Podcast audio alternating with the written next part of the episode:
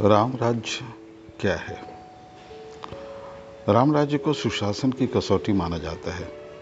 यद्यपि राम राज्य राजतंत्र था, लेकिन एक आदर्श लोकतंत्र के सभी गुण उसमें पाए जाते हैं। समाज के अंतिम व्यक्ति की आवाज़ भी राम राज्य में सुनी जाती थी।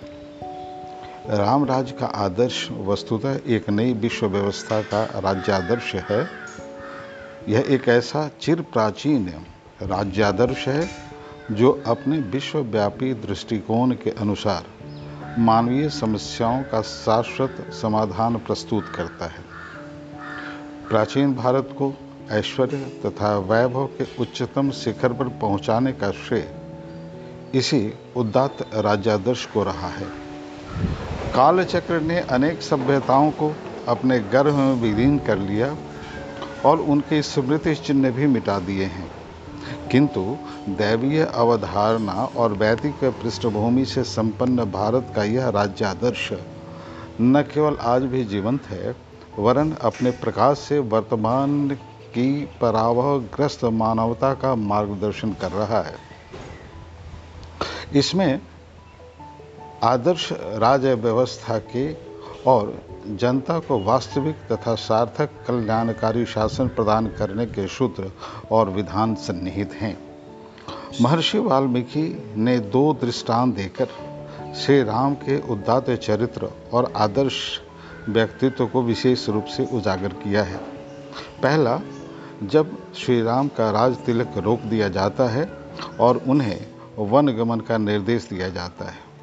दूसरा, जब वनवास काल में सीता का अपहरण हो जाता है और देव के दुर्भाग्यपूर्ण प्रकोप का राम दृढ़ साहस और धैर्य से सामना करते हैं।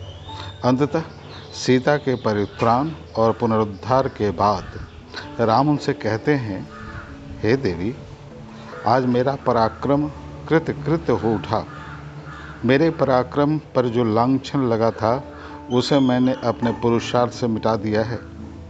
इन दो घटनाओं और दो दृष्टांतों का शाश्वत संदेश यह है कि धर्ममय और पुण्यमय व्यक्ति अपने भाग्य को भी बदल सकता है। यही किसी वीर, पुरुष का वास्तविक पौरुष है। इन दृष्टांतों से सिद्ध होता है कि यदि कोई व्यक्ति स्वयं में जागरूक है तो वह अपने श्रेष्ठ कर्मों के पुरुषार्थ से दैव के दुर्योग द्वारा उपस्थित विपदा का अंत कर सकता है। यदि भारत में आज कोई ईमानदारी, अतिथि सत्कार, सतित्व, परोपकार, मूक बसों पशुओं के प्रति दया भाव पाप से घृणा और भलाई की भावना है तो वह जनमानस में रामचरित्र के प्रति गहन आस्था के कारण ही है। यह केवल हिंदुओं या भारतीयों के लिए नहीं, बल्कि पूरे संसार के लिए सार्थक है। भारत की धार्मिक स्वतंत्रता और सहनशीलता की परंपरा अद्वितीय है।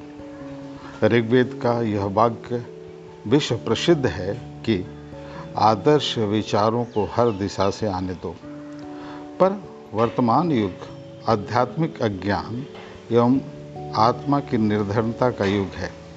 जब मनुष्य अपनी आत्मा को झूठे, भौतिक वैभव से धोखा देकर उसके ईश्वरत्व संबंधी बोध को नष्ट करता है तो यह स्मरण करना आवश्यक हो जाता है कि सभ्यता आत्मा की ही देन है। भौतिक उन्नति को आत्मा की उन्नति नहीं समझा जाना चाहिए। जब टेक्नोलॉजी नैतिक उत्थान से श्रेष्ठ हो जाती है तो सभ्यता लुप्त प्राय होने लगती है। हमारे ऋषियों ने किसी राज्य की महानता, आकार तथा धन संपत्ति से नहीं, बल्कि उस राज्य में नागरिकों की भलाई के लिए होने वाले न्याय संगत कार्यों के आधार पर आंकी थी। बलिदान सफलता से अधिक महत्वपूर्ण और त्याग सफलता का सर्वोच्च मापदंड था। किसी नागरिक का समाज में मान सम्मान, धन संपत्ति के आधार पर नहीं, बल्कि ज्ञान, गुण और चरित्र के आधार पर होता था। हमारे ऋषियों ने राम के जीवन चरित्र के आदर्श रूप में निरूपित किया है। इसलिए उसकी अवहेलना समाजद्रोही ही नहीं, बल्कि राष्ट्रद्रोही मानी जाती है। प्राचीन काल के राजागण स्वयं सत्य और न्याय के मार्ग पर चलते हुए राजा को प्रेरित करते थे। इसीलिए उनके राज्यों में शांति, प्रेम, संपन्नता के साथ साथ समस्त ऐश्वर्य तथा वैभव सहज उपलब्ध थे। तुलसीदास ने इस स्थिति का प्रस्तुतिकरण श्री रामचरितमानस के उत्तर कांड में राम राज्य के रूप में किया है। इसका सारा तत्व है, राम राज में कोई किसी से वैर नहीं करता है। विषमता का कोई नामो निशान नहीं है। अपने अपने कर्तव्य, कर्म को सुंदर ढंग से संपन्न करते हुए सभी लोग सुख, शांति का जीवन व्यतीत करते हैं। भय, शोक, रोग आदि कहीं कुछ नहीं है। सभी लोग एक दूसरे से प्रेम करते हैं। सभी पुण्यात्मा और श्रेष्ठ सदगति के अधिकारी हैं। किसी की अकाल मृत्यु नहीं होती है। सभी लोग स्वस्थ, सुंदर, निरोग, बुद्धिमान, ज्ञानवान, चरित्रवान, कृतज्ञ और महिमान हैं। उदार, परोपकारी और विनम्र हैं। वनों में वृक्ष सदा फूलते, फलते रहते हैं। मनोरम उद्यान हैं, जिनमें शीतल पवन बहता है। और पक्षी कलरव करते हैं। नदियों में शीतल जल बहता है। सारांशतः राम राज्य में सर्वदा सर्वदा आनंद है। उसकी सुख संपदा अविवरणीय है। राम राज्य जैसे राज्य की अभिलाषा की पूर्ति के लिए शासक द्वारा राम राज्य के अपेक्षित शर्तों को पूरा करने के तरफ़ प्रयत्नशील होना चाहिए। राजा में राजमद न हो, वह मर्यादा का पालक हो, मंत्रियों और विद्वानों के परामर्श से कार्य करने वाला हो, जनता को सुखी बनाने से बढ़कर अपना कोई धर्म न माने, आत्मविजय करे, अर्थात अपने इंद्रियों पर उसका नियंत्रण हो।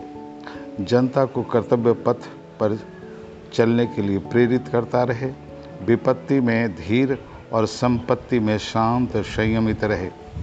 श्रेष्ठ कर्मों के आदर्श उपस्थित करे, पर स्त्री को माता माने, पर धन का लोभ न करे, सूर से सूर होकर संग्राम करे, प्रजा वर्ग में कोई भेदभाव न करे।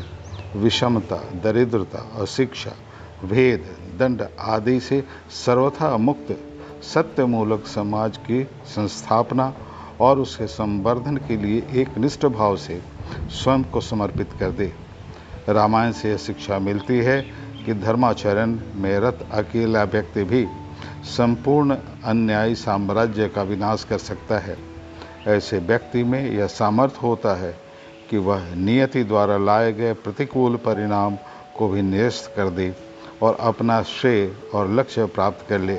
ऐसा व्यक्ति अन्यायों का निराकरण तो करता ही है, वह प्रतिपक्ष का भी सुधार और उद्धार करने के साथ साथ संपूर्ण विश्व का कल्याण करने में सक्षम होता है।